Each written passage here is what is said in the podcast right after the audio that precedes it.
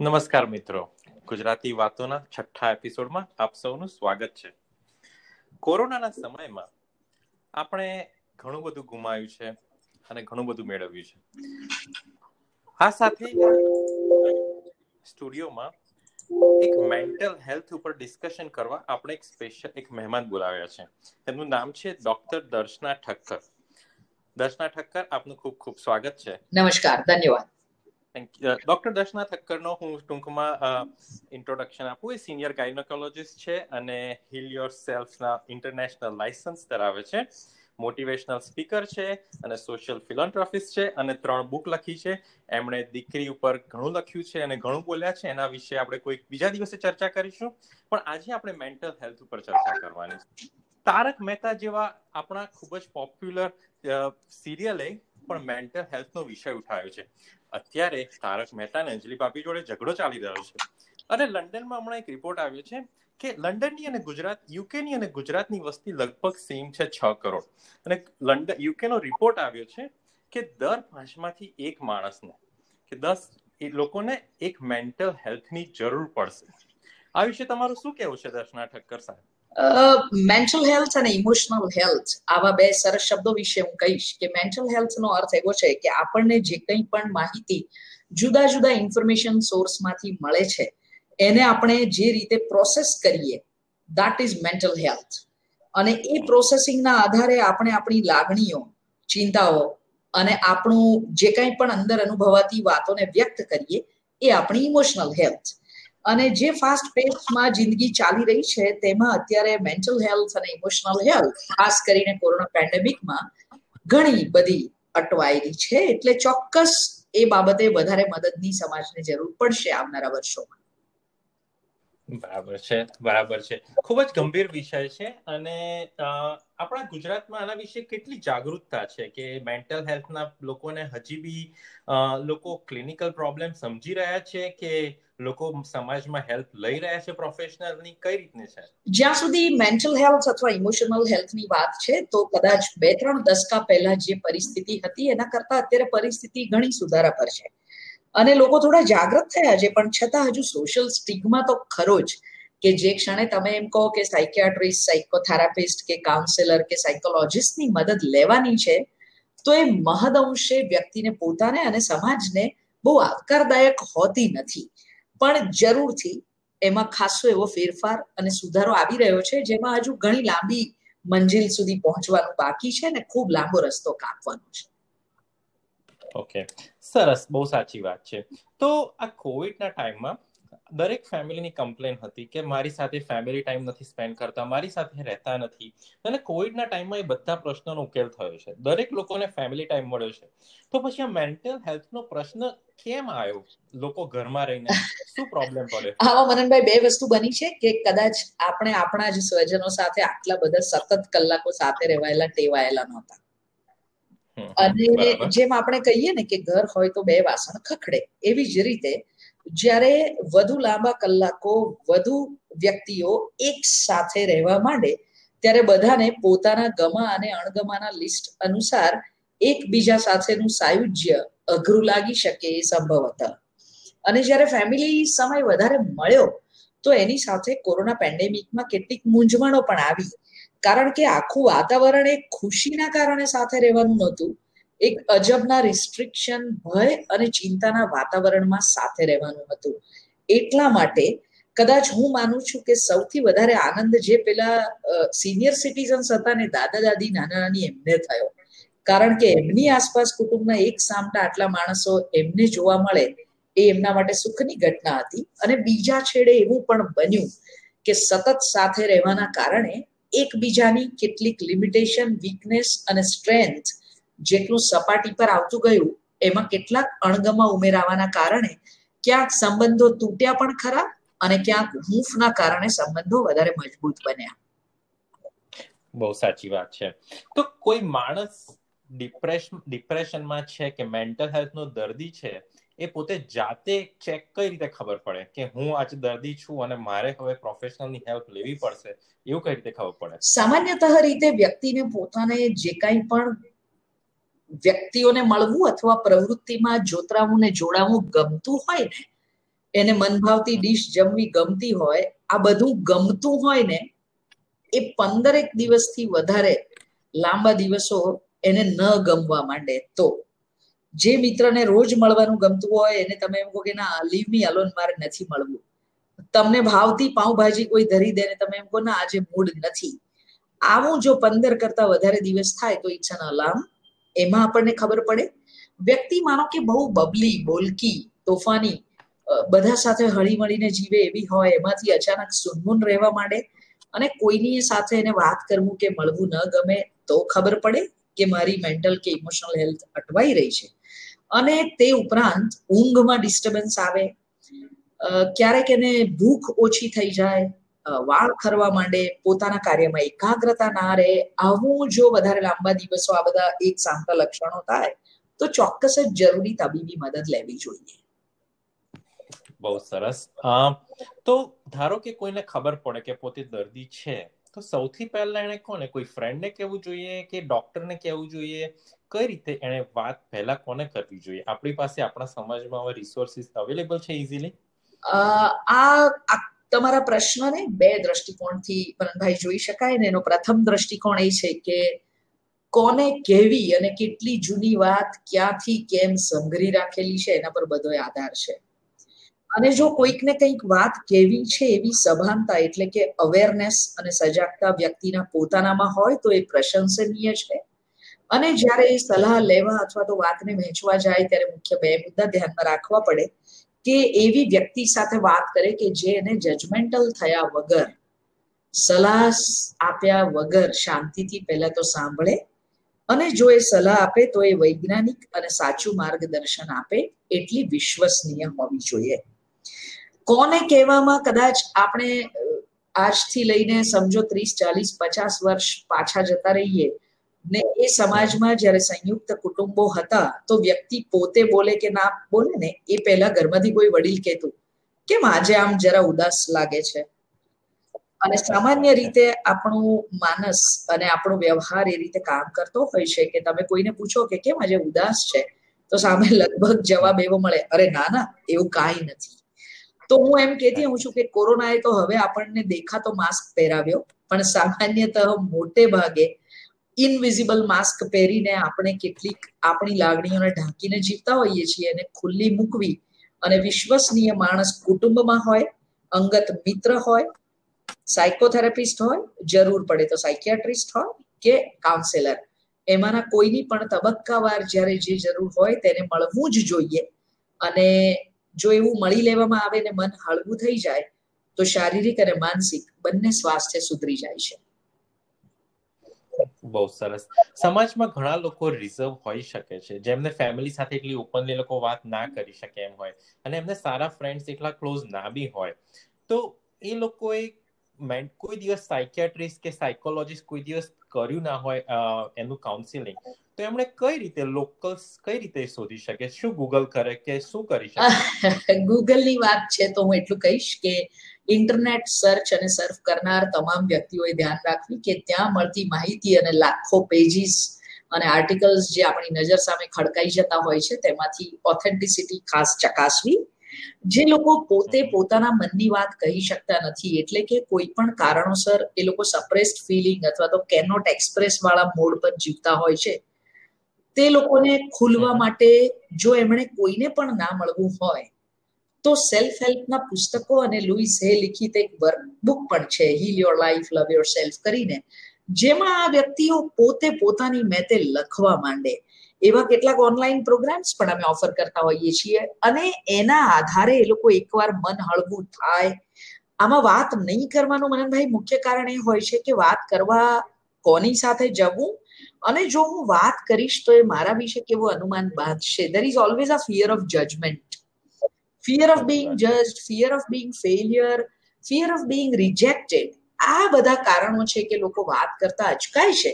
અને જો જરૂર પડે તો ગૂગલમાં તમે counsellor self help life coach psychiatrist psychologist આવા બધા કીવર્ડ્સ નાખીને તમારી નજીકના કોઈ વ્યક્તિને મળી શકો અને પછી એમના માર્ગદર્શન હેઠળ તમારો આગળનો જે કાંઈ પણ જરૂરી મેનેજમેન્ટ પ્રોટોકોલ હોય, ત્યાં સુધી પહોંચી શકો.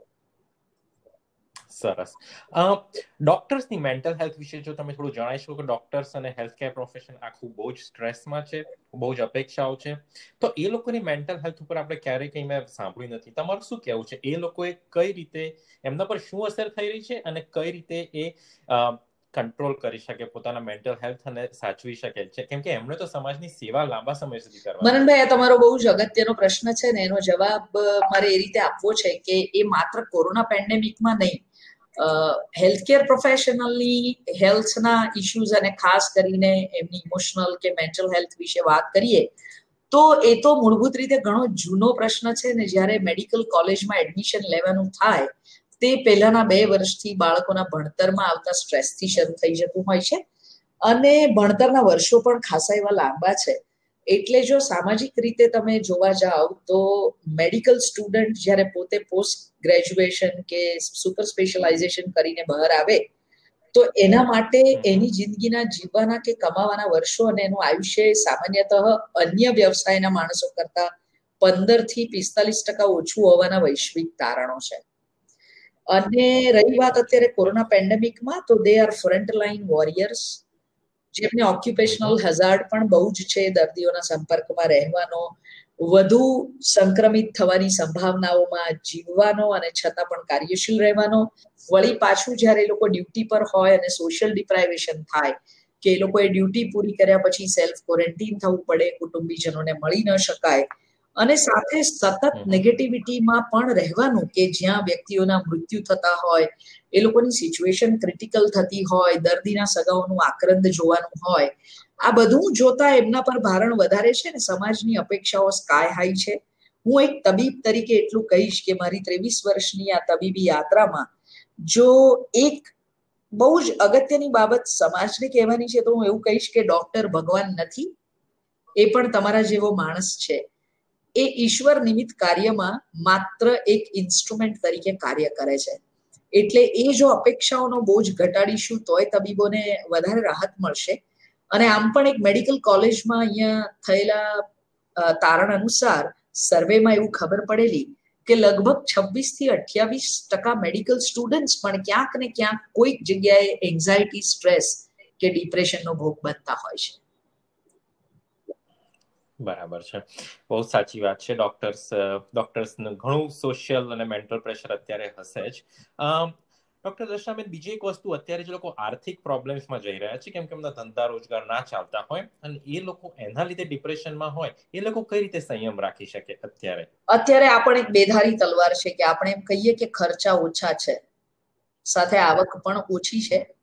અને હવે એક સમય એવો આવ્યો કે જ્યાં છ મહિના કરતા વધારે લોકડાઉન અને અનલોકની વચ્ચેની પરિસ્થિતિમાં જ્યારે ઇકોનોમિકલ કન્ડિશન આખા વિશ્વની જુદી છે, ત્યારે જે રોજ ખાઈને રોજ કમાતો વર્ગ અથવા તો સેલ્ફ એમ્પ્લોયડ પ્રોફેશનલ્સ જે લોકોએ અન્યને પગારો આપવાના છે, એવા ઘણા લોકોની પોતાની જિંદગીની બચત પણ હવે ખાસી એવી વપરાઈ ચૂકી છે.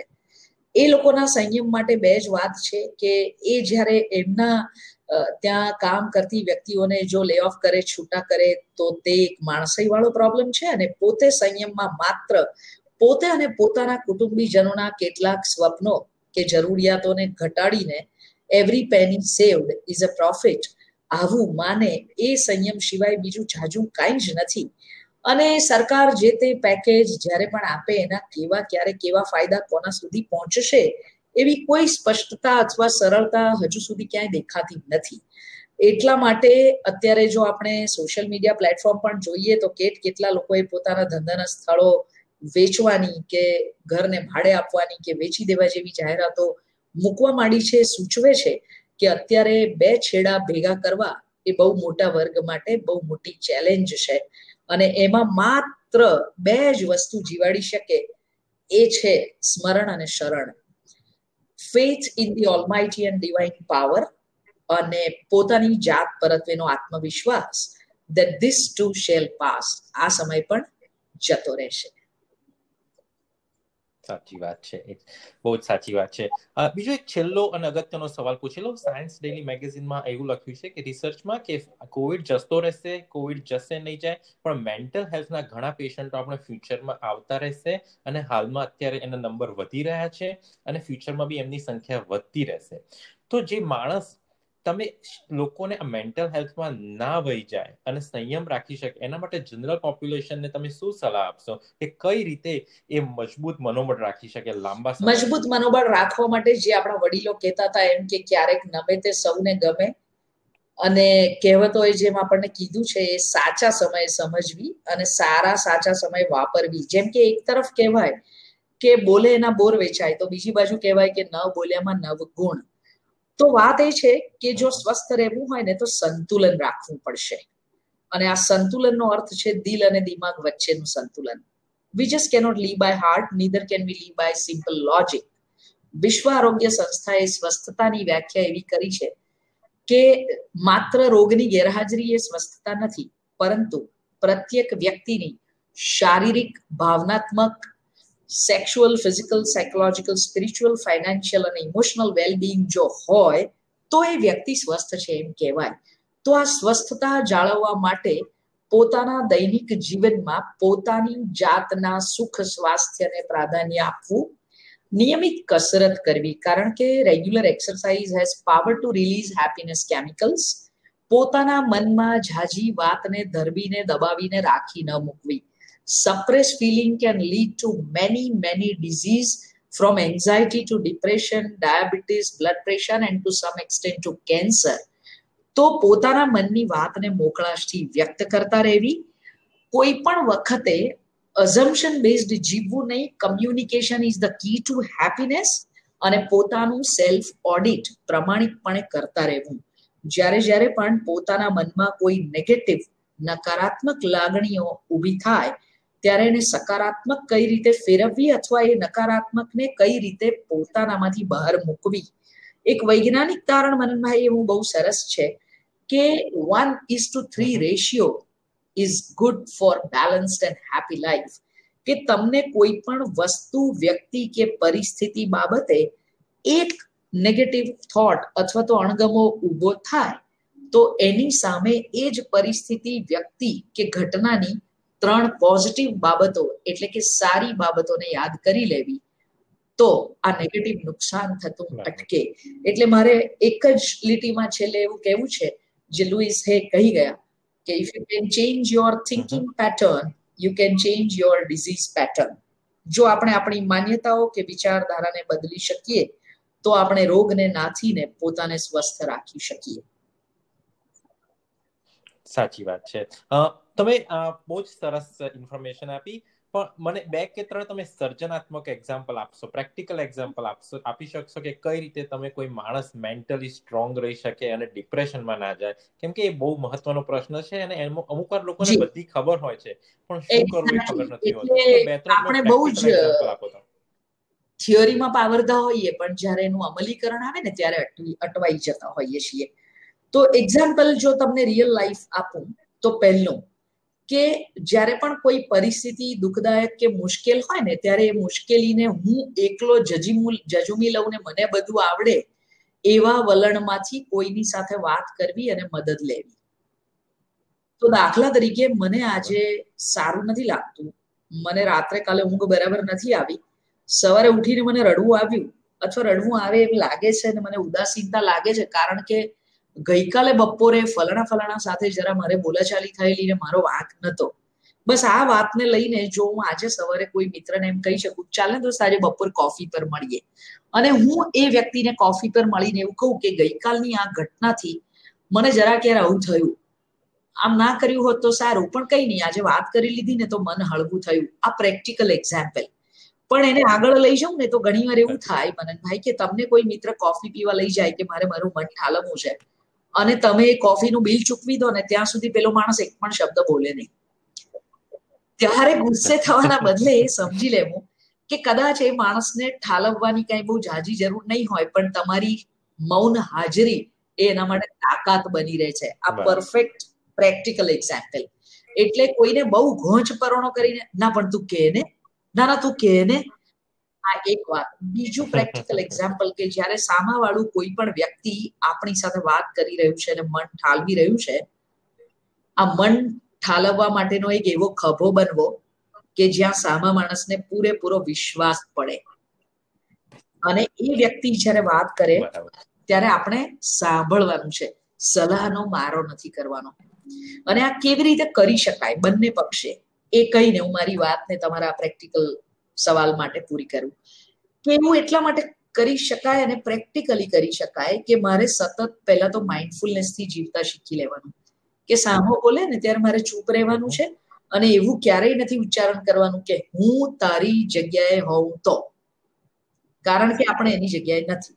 અને જો હું સામે પક્ષે છું કે મને રડવું આવે છે ને હું કોઈ પાસે મન ઠાલવું છું, તો મારે સામાવાળા પર સો ટકા ભરોસો મૂકીને મારા મનને હળવું કરવા માટે કોઈ પણ એનોનિમસ વાર્તાઓ કે એક્ઝામ્પલ આપવાને બદલે ક્યારે કોની સાથે શું થયું એવી ખુલ્લા દિલે વાત કરવી. આ પ્રેક્ટિકલ એક્ઝામ્પલ મોટે ભાગે આપણે સમાજમાં અને જ્યારે પ્રશ્નો અમને કોઈ વોટ્સઅપ મેસેન્જર પર મૂકે કે મારી યુટ્યુબ વીડિયો જોઈને મૂકે કે જાહેર કાર્યક્રમોમાં ખુરશીમાંથી ઊભા થઈને પૂછે ને ત્યારે એમ જ કહેતા હોય કે મારા એક મિત્રને આવી તકલીફ છે તો એમાં તમારી શું સલાહ? ખરેખર તકલીફ પોતાની હોય. હા તો આ પ્રામાણિકતા કેળવવી અને પોતાનું સેલ્ફ ઓડિટ કરવું મારું આત્મખોજ કરવી એવું જો કરતા આવડી જાય ને તો બ્લેમ ગેમમાંથી બહાર આવી અને એકબીજાને જેવા છે તેવા જો સ્વીકારવા માંડીએ ને accepting each other as we are and then be ready to change for higher good આટલું કરી શકીએ તો બધું પ્રેક્ટિકલમાં કન્વર્ટ થવાના મોટા ભાગના બમ્પ નીકળી જતા હોય છે. બહુ સાચી વાત છે. Thank you so much doctor દર્શનાબેન. બસ હવે મને આપણો સમય નો શોર્ટેજ છે પણ મને છેલ્લે તમારી જો કોઈને તમારી ડાયરેક્ટ કોન્ટેક્ટ કરો તો તમારી કોન્ટેક્ટ ડિટેલ આપી શકો. અને છેલ્લે જતા જતા તમે એક સારા પુસ્તકોના નામ આપી જણાવો કે જે આપણા દર્શક સાંભળી લોકો ક્યાંકથી વાંચી શકે.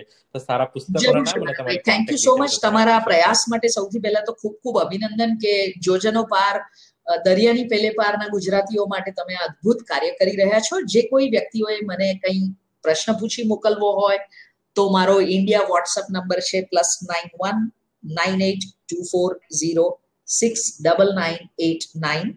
આપ આવા ઘણા બધા વિષયો પર મારી વધારે video YouTube channel doctor Darshana Thakkar પર જોઈ શકશો અને મારું ફેસબુક પેજ છે Facebook dot com doc on mission dot net. પુસ્તકોની જ્યાં સુધી વાત છે, હું પર્સનલી હું બહુ જ માનું છું કે પુસ્તકોમાં ઘણી તાકાત છે અને રીડિંગ કેન ટ્રાન્સફોર્મ લાઈફ આ વિષય પર ઘણી વાર હું વાત કરતી હોઉં છું કારણ કે મારી pride position is my library with thousand of books અને વાંચવા જેવા અદ્ભુત પાંચ પુસ્તકોના જો નામ લેવાના હોય, તો ગુજરાતી અને અંગ્રેજી આવૃત્તિ you can heal your life by Louise Hay બીજું એક બહુ સુંદર પુસ્તક છે looking at life differently from Swami Sukhabodhananda હજુ વધારે એક મને બહુ ગમેલું પુસ્તક શ્રી શ્રી રવિશંકરનું પુનર્નવા છે.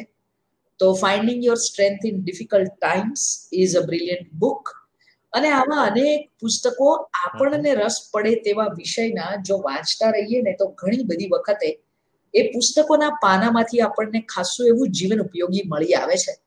નાનકડી એક વાત તમારા પ્રશ્ન ઉપરાંત એવી કહી દઈશ કે ઘણા બધા સમયથી અમે ઝૂમ કોલ પર અને પર્સનલી એક રીડિંગ સર્કલ ચલાવીએ છીએ અને એમાં વિવિધ પુસ્તકો વાંચી અને થોડા મિત્રો દર અઠવાડિયે એક વખતે સાથે વાંચવાનું ને વાંચન ઉપર રિફ્લેક્શન અને શેરિંગ કરવાનું આવું કર્યું. તો બી કે શિવાનીનું એક બિંગ લવ એ પણ અદ્ભુત પુસ્તક છે.